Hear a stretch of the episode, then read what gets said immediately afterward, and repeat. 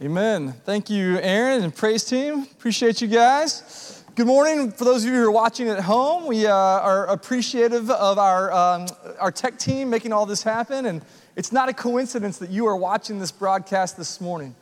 God, who is sovereign over all and who controls every molecule, knows that you are watching this, and maybe He has a word just for you today. Maybe you need to hear what is going to be said from God's word today about the power that God possesses that is now ours in Christ Jesus our Lord. So I pray that you'll uh, tune your heart to Him this morning and open the, the eyes of your heart spiritually to what it is that He wants to say today. Thank you guys. Appreciate it. Thanks, Aaron. Today, we're going to continue our series from the, the book of Acts. And I, I love this unfolding story, true story. It's a history of the birth of the church and how the, the Holy Spirit rushed into God's new covenant people on this side of the cross, and how they're this unstoppable force now going throughout all the world with the good news of Jesus Christ. So, throughout this month of August, we're looking at how these ordinary kind of ragtag kind of uh, hebrew school dropouts a lot of them are, are kind of uh, you know these defunct group of uh, apostles, fishermen, and, and, tax collectors, and people from uh, who were considered not good enough and not the best of the best, how they become this unstoppable force because of the power that is within them, and how the overwhelming odds stacked against them don't stand a chance against the church, the church that Jesus said that the gates of hell will not prevail against it. You know, when I was a kid, my family loved to watch uh, a, a, few shows together. There weren't many that we watched, but one of them that we watched was one that uh, maybe you watched too in the, in the 90s Home Improvement. Remember Home Improvement? You had this uh, Tim Allen, was this Tim, the tool man Taylor. He was a family man, but he also had a show, a home improvement TV show. And inevitably, he'd be on the show demonstrating some project, and he'd get stuck, and he would say, you know what we need, Al? He'd turn to his assistant, Al, and say, You know what we need, right? And he'd look at the audience, and everybody would say, What? Power. That's it, Craig, you got it. More power. And he'd start grunting, oh, oh, oh, oh, yeah. and he'd get out some huge power tool, and he'd, you know, inevitably make a mess out of it. But, uh, you know, I, Ron Landis, I hope Ron's watching this right now. He's our facility director, and he's kind of our own uh, tool man around here, our maintenance and, and uh, supervisor. And sometimes when Ron gets a big power tool or working on a big project, he'll break into that grunting and uh, channel his inner tool man, which I love. I think it's hilarious. It's true that nothing will get done without power, though. We need power. You know, uh, recently Morgan and I bought our, our son Jude a, a pressure washer. Here, here's a gift, son. Uh, enjoy the pressure washer.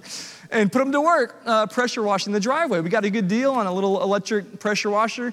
It has 1,200 psi. You know what that means? It, it exerts a force of water that's equal to 1,200 pounds per square inch.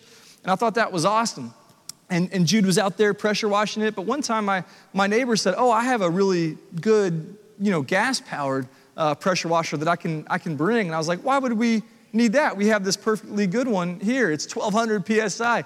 He said, Yeah, mine's 3000. I said, What? It's almost three times the power of my little electric one. And when he brought it over and Jude used it, he doesn't want to go back to the electric one because the gas one gets so much more accomplished in so much less time because it has more power. If our church is going to fulfill its mission to love the Lord with all that we are, to love our neighbors as ourselves, and to make disciples out of everyone that we come in contact with, we need power. We're going to have to move forward with power.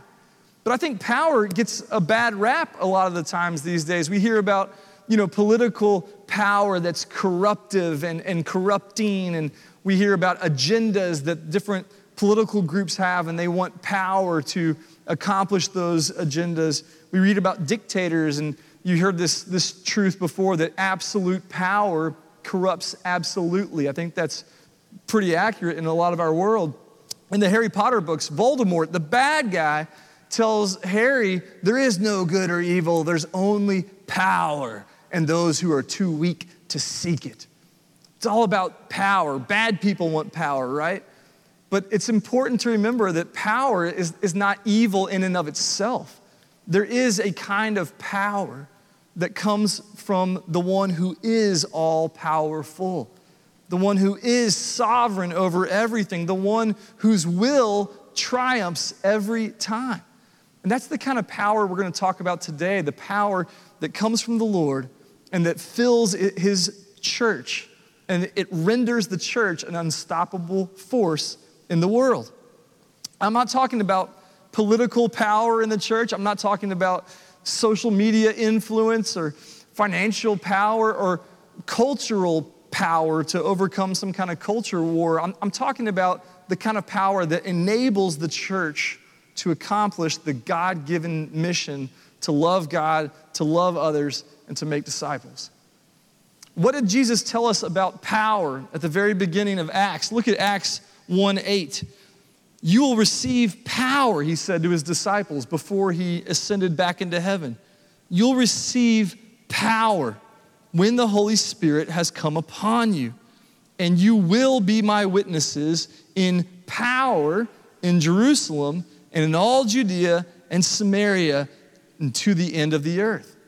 You will accomplish the mission through the power of the Holy Spirit in you is what he prophesies. And we've already seen that statement partially fulfilled in Acts 2 when the Holy Spirit does indeed come upon the disciples. And with a mighty rushing wind, it's powerful.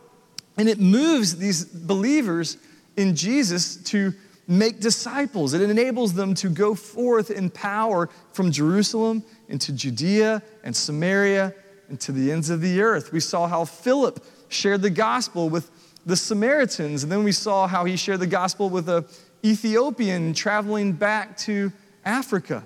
We saw a Roman centurion uh, fall at Peter's feet when he accepted Christ, and all his family and all his household was baptized into a living faith in Christ. A Roman, this is a pagan foreign power, and he's coming to Christ now.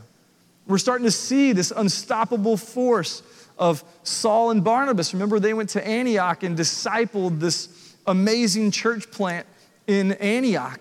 And the young believers were growing and maturing in their faith thanks to Saul and Barnabas. But the whole movement of the church began in an empty tomb outside of Jerusalem. And it began when the Holy Spirit came into Jerusalem. And, and that's where the First Baptist Church ever, uh, First Baptist Church Jerusalem, was born and planted. And today we're going to return to Jerusalem to see how this early church was filled with power before we, we move outward into the rest of the world. This is the last time in the book of Acts that we're going to be focused on the church in Jerusalem. And here in chapter 12, we're going to see a, a struggling church dealing with overwhelming persecution that has really threatened to undo them and has scattered believers all across the known world. We're going to see these people who, in and of themselves, have no power, they have no influence, they have no political might or will. But we're going to see how they find themselves with their backs against the wall because the Roman Empire, the greatest power the world has ever seen, is oppressing them and beginning to exert its influence on them. But then eventually we'll see how the power of God, the one who is all powerful, is working on their behalf and how no empire on earth, past, present, or future, can stand against the people of God successfully. We're going to see how the, the power of God that's expressed in the new life that Christ and the Spirit have given us as God's people enables us to become an unstoppable force for the mission of God as well. So, we're going to see three stages in this narrative uh, about the power that drives the church.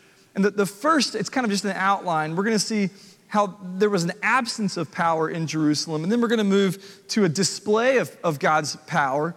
And then we're going to move to the, where the source of the power really is. So let's look at uh, Acts 12, starting in verse 1. And before we dive into this text, let me set it up the, the scene for you a little bit. Uh, we're going to see that there's a new king, Herod, on the throne in Judea, in this whole region. He's ruling over. I was on a Zoom call with my Sunday school group this morning, and they were saying there's a lot of Herods in the Bible, and it's very confusing. This is not the Herod. Herod the Great is the one you probably have heard of the most because he's the guy that had some magi from the east visit him and told him that a Messiah was born, a new king of the Jews. And he said, Nope, I'm the king of the Jews. And so he had all the firstborn children, the firstborn male uh, children in Judea killed. Remember that? During Jesus' birth narrative. This is his grandson, Herod Agrippa. And the uh, apple doesn't fall too far from the tree, apparently, because this guy's a ruthless politician, too. He's always grabbing up political power and control for himself, and he's always super paranoid about rebellions rising up against him. And when he was a boy, his uh, granddad, Herod the Great, killed his father, uh, Aristobulus, and he sent the boy, Herod Agrippa, to Rome to be educated. And when he was a boy, he made friends with these young aristocrat children in Rome. And uh, eventually, a couple of his buddies rose through the political ranks of Rome and they became emperors. You had Caligula and then Claudius, who were his childhood playmates. And they basically hook Herod uh, Agrippa up with uh, the, the same territory that his granddad had. And now he's ruler. He's not really king, he's kind of a puppet governor that Rome has set up over this entire area of uh, Judea and Samaria. He's, he's in charge of all of it. Well, Rome's in charge of all of it, but he's the, the governor, really, of this whole region again. And he's bent on doing whatever it takes to maintain control and power in that region. He'll lie, cheat, steal, and kill in order to maintain his popularity and his power in the region. So, with that in mind, let's look at Acts 12, verses 1 to 4. About that time, Herod the king laid violent hands on some who belonged to the church. He killed James, the brother of John, with the sword. And when he saw that it pleased the Jews, he proceeded to arrest Peter also. This was during the days of unleavened bread. And when he had seized him, he put him in prison, delivering him over to four squads of soldiers to guard him, intending after the Passover to bring him out to the people. This was James, the brother of John, one of the, the sons of thunder, the sons of Zebedee. He was part of Jesus' inner circle, along with his brother and with Peter. And he's the first disciple to be martyred for the faith. Herod killed him using the sword because that's what the, the Mishnah, that, the Mishnah is like the external Jewish law book. The Mishnah prescribed death by sword for those who were apostates, those who had walked away from the Orthodox Jewish teachings and the Jewish faith. And of course, the leading Jewish officials in Jerusalem love that Herod has apparently taken their side and he's ex- executed James, who was, uh, again, one of the leading apostles in this time. These Jewish officials feel like they've gained political power because the king is doing their bidding. He's acting out what they want to happen. And so Herod, of course, loves this popularity with the Jewish officials. So he says, You guys like that? That I killed James? Watch this. I'm going to get Peter. And he has Peter, kind of the, the spokesman for the apostles. The great sermon that he delivered at Pentecost, that Peter has him thrown in prison, and you can't execute anybody during the Passover, so he waits for those days to end so he can kill Peter as well. It doesn't look good for the church, does it? Peter is about to die. James, man, James, beloved part of Jesus' inner circle, is killed. Imagine being John. Can you imagine being John in this time? James was not only his brother, but in every gospel account of John, James is right there with him.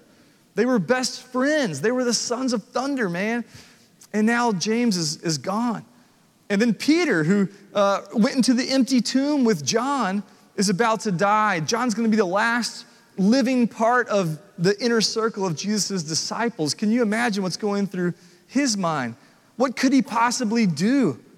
He, he probably felt powerless. What could any of them do? What could the church actually do in this terrible situation? They probably felt powerless. They had no political power to sway Herod to show mercy to Peter.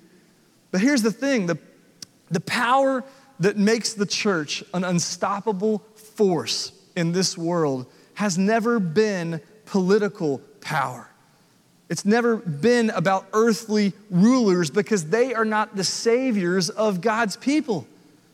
We would do well during this election season to play our civic duty, play your Christian duty, I would say, uh, to, to vote and to vote your conscience according to your faith.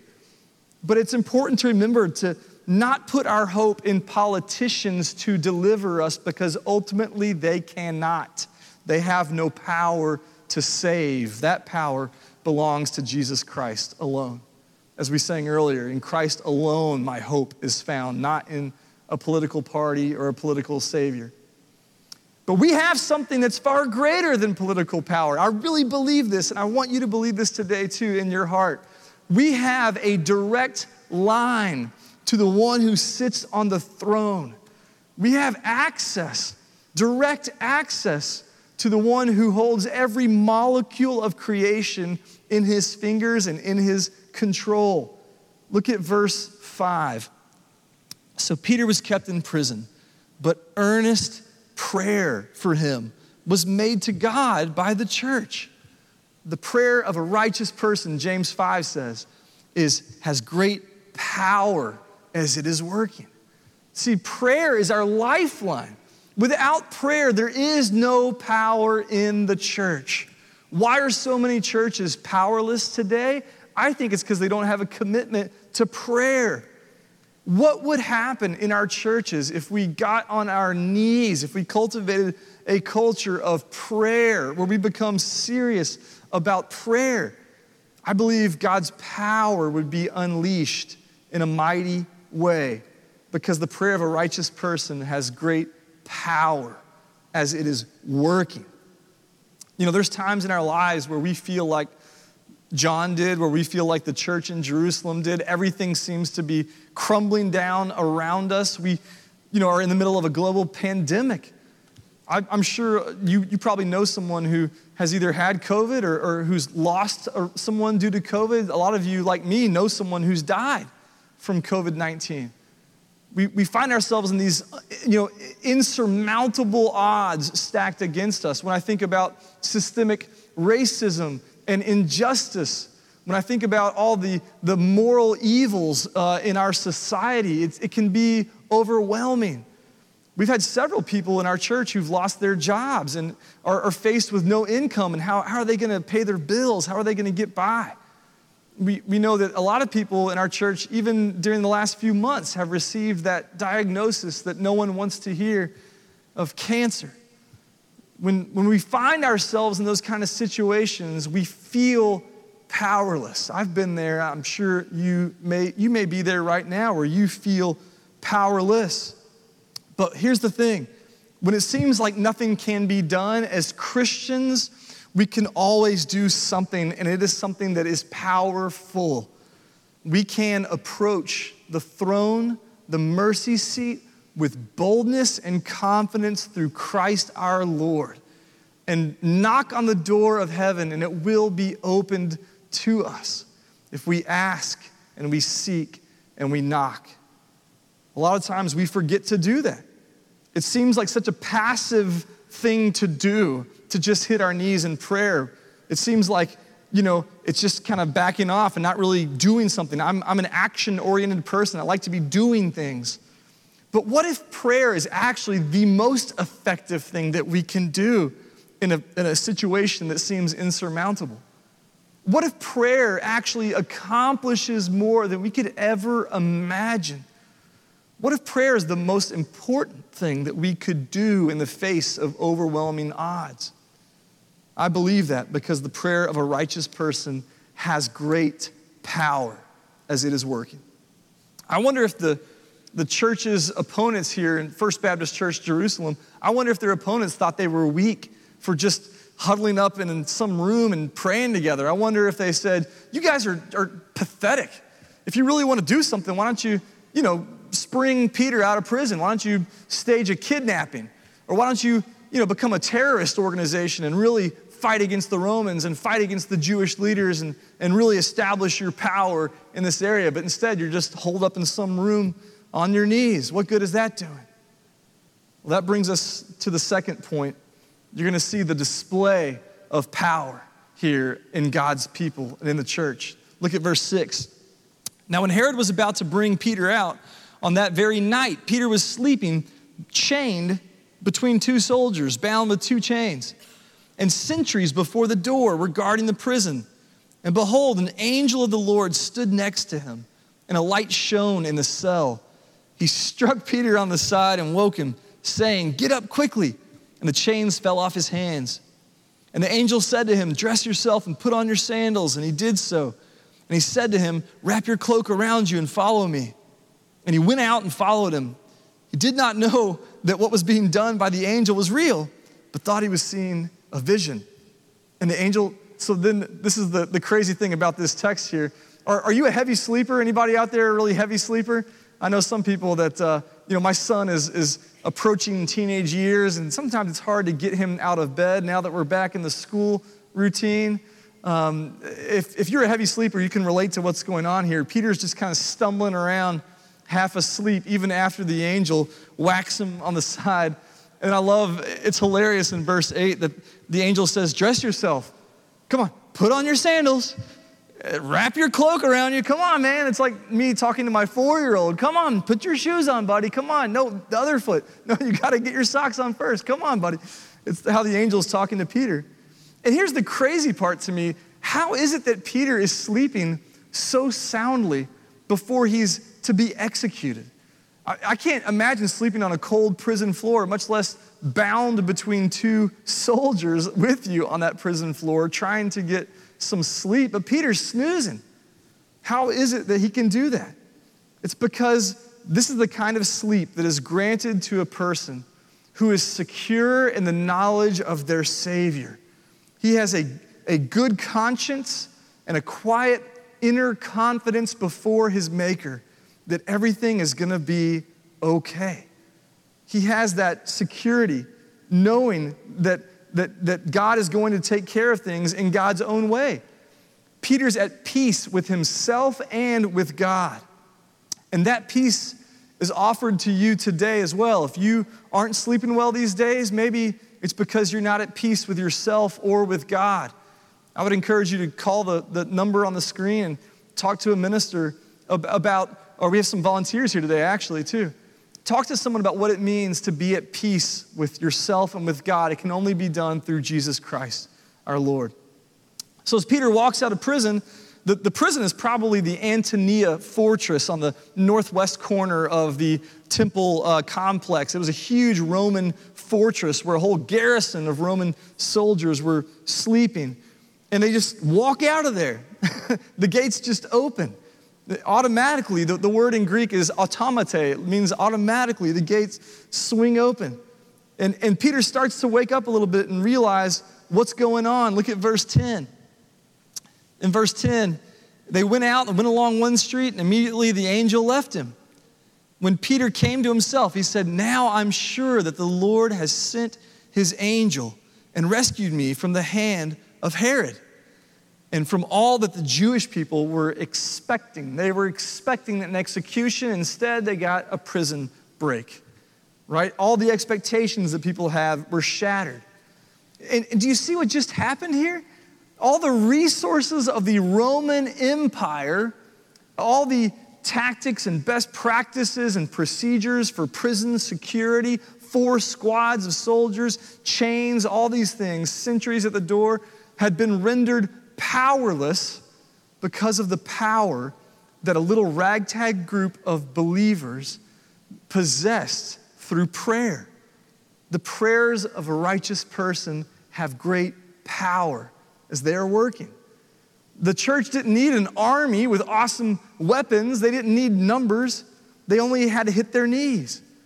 Two Roman soldiers that are chained to him, two that are posted outside while he sleeps, hundreds of other soldiers stationed in the, the garrison, and yet one secret agent of the Lord, one angel that he sends is all it takes to walk Peter out of there safely and open all the gates.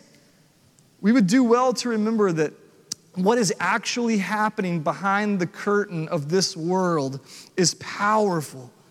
That angels are ministering to the church and working out God's good purposes in ways that we can't imagine.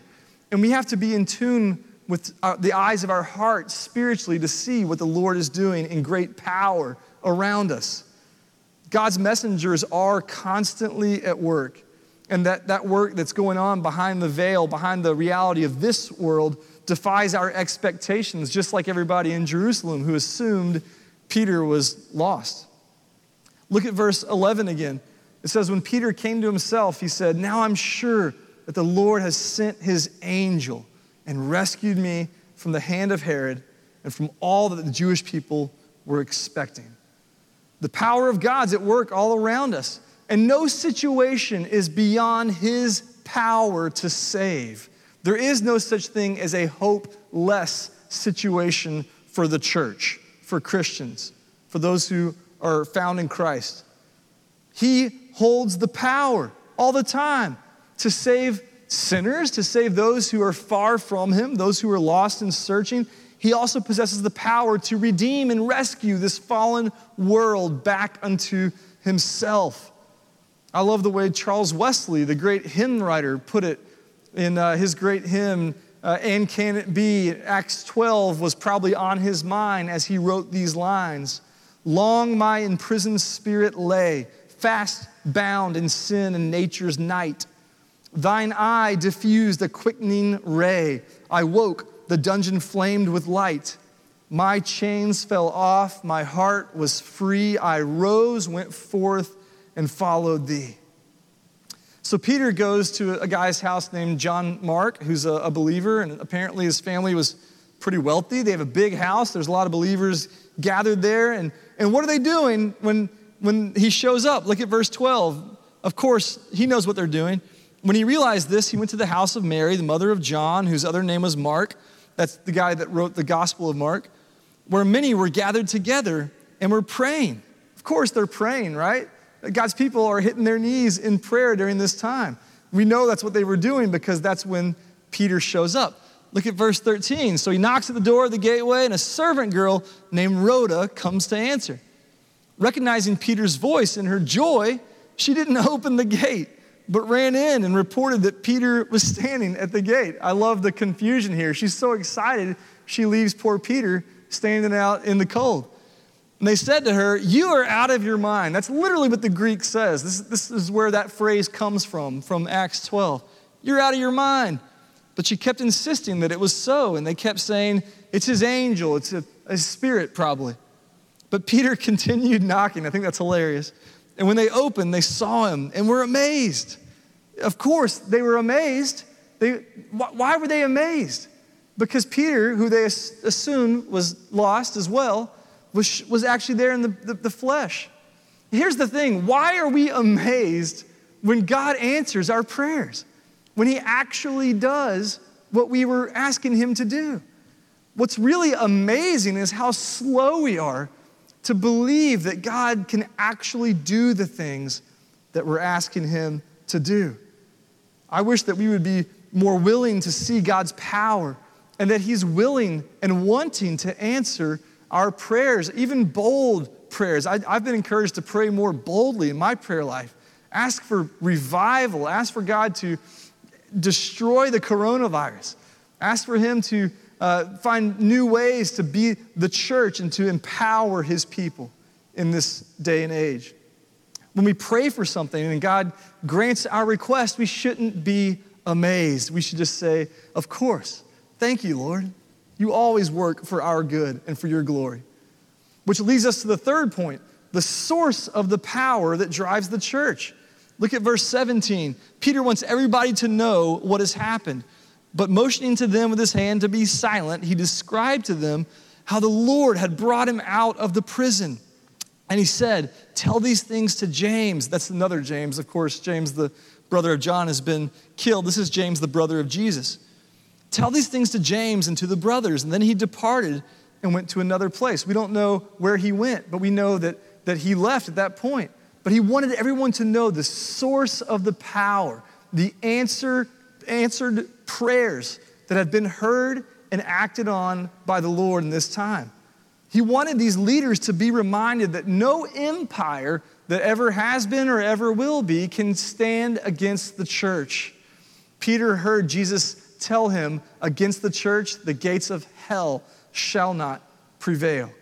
He wanted to remind First Baptist Jerusalem that the Lord's power would always win over any earthly power. I was talking with a friend just this week about wanting to see God's power at work in my life. I want to see signs and wonders. I want to see God do things that just blow my mind. Why is it that we don't see people walk out of prison like this anymore? Why is it that we don't see these things in our lives? I think it may be because we don't pray for them.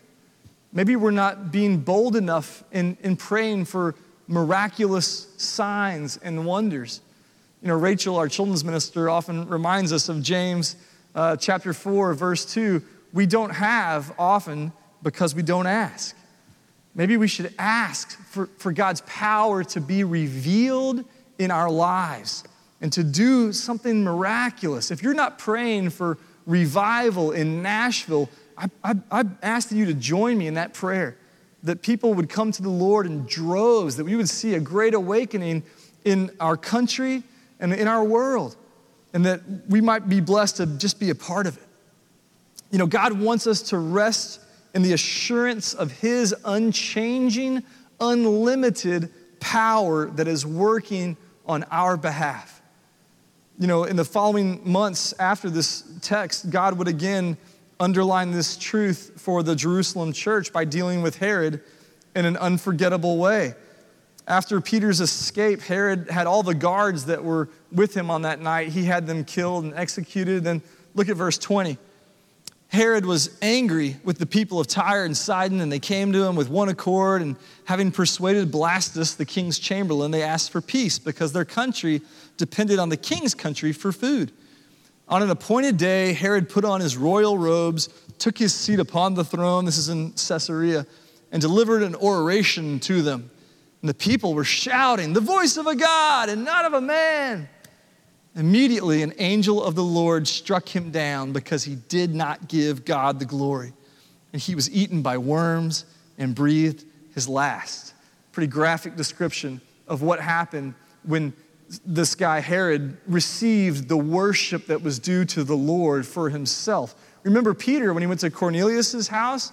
and Cornelius fell at his feet in worship, what did Peter say? Yes, yes, I'm here. Yes, you may worship. Kiss the ring. No, he didn't. He said, Get up, man. I'm, I'm a human just like you. Come on, worship God. I'm, I'm just a person. He didn't receive that worship that was reserved for the Lord. But Herod said, Yes, yes, bring it on. And immediately the Lord struck him. You know, some of us need to be re- reacquainted with the reality of our position and of our power that is rooted in Christ Jesus. We need to remember that we are not God. Only God is God. But we get to partner with God in bringing his mission to earth as it is in heaven. God remains in control. He remains sovereign over this world. We need to remember that. He's promised never to leave us, never to abandon us or forsake us to our own devices and our own feeble power. Did we in our own strength confide, our striving would be losing, is what Martin Luther said in the hymn we sang earlier. God's angels are working out his purposes and power all around us in ways we can't imagine. Prayer brings this amazing power into our lives, into our church, and in our community. The question is do you really believe these things? Do you trust that God is sovereign over all, that his power is limitless? Do you believe that we become an unstoppable force when we are infused with His power? Do you believe that prayer unleashes power in our church and in our homes and breaks change and, and brings healing? After Herod dies, look at verse 24, just to close. The word of God increased and multiplied. That's my prayer for our church. Will you join me in praying? Lord God, we want to see your power. We want to see your word increase and, and multiply at, at Woodmont and throughout Nashville and in our nation. Lord, we want to see something happen that only you could do. We want to see people come to you in faith and in droves. We want to see chains of addiction broken. We want to see uh, injustices that are righted. We want to see racial healing come to our city and to our world. God, we want to see these miraculous things happen all by your grace and for your glory. We pray these things boldly in the power and of the name of Jesus Christ. Amen. Amen. Thank you for joining us today. Uh, if you need to make a decision for Jesus Christ, we invite you to call the number on the screen and do so right now. There's no more important decision you could ever make and no better time to do so than right now. We're going to sing Jesus paid it all, that the power of his saving sacrifice has made us new. We invite you to join us in this time of response now as we sing. Thanks for watching.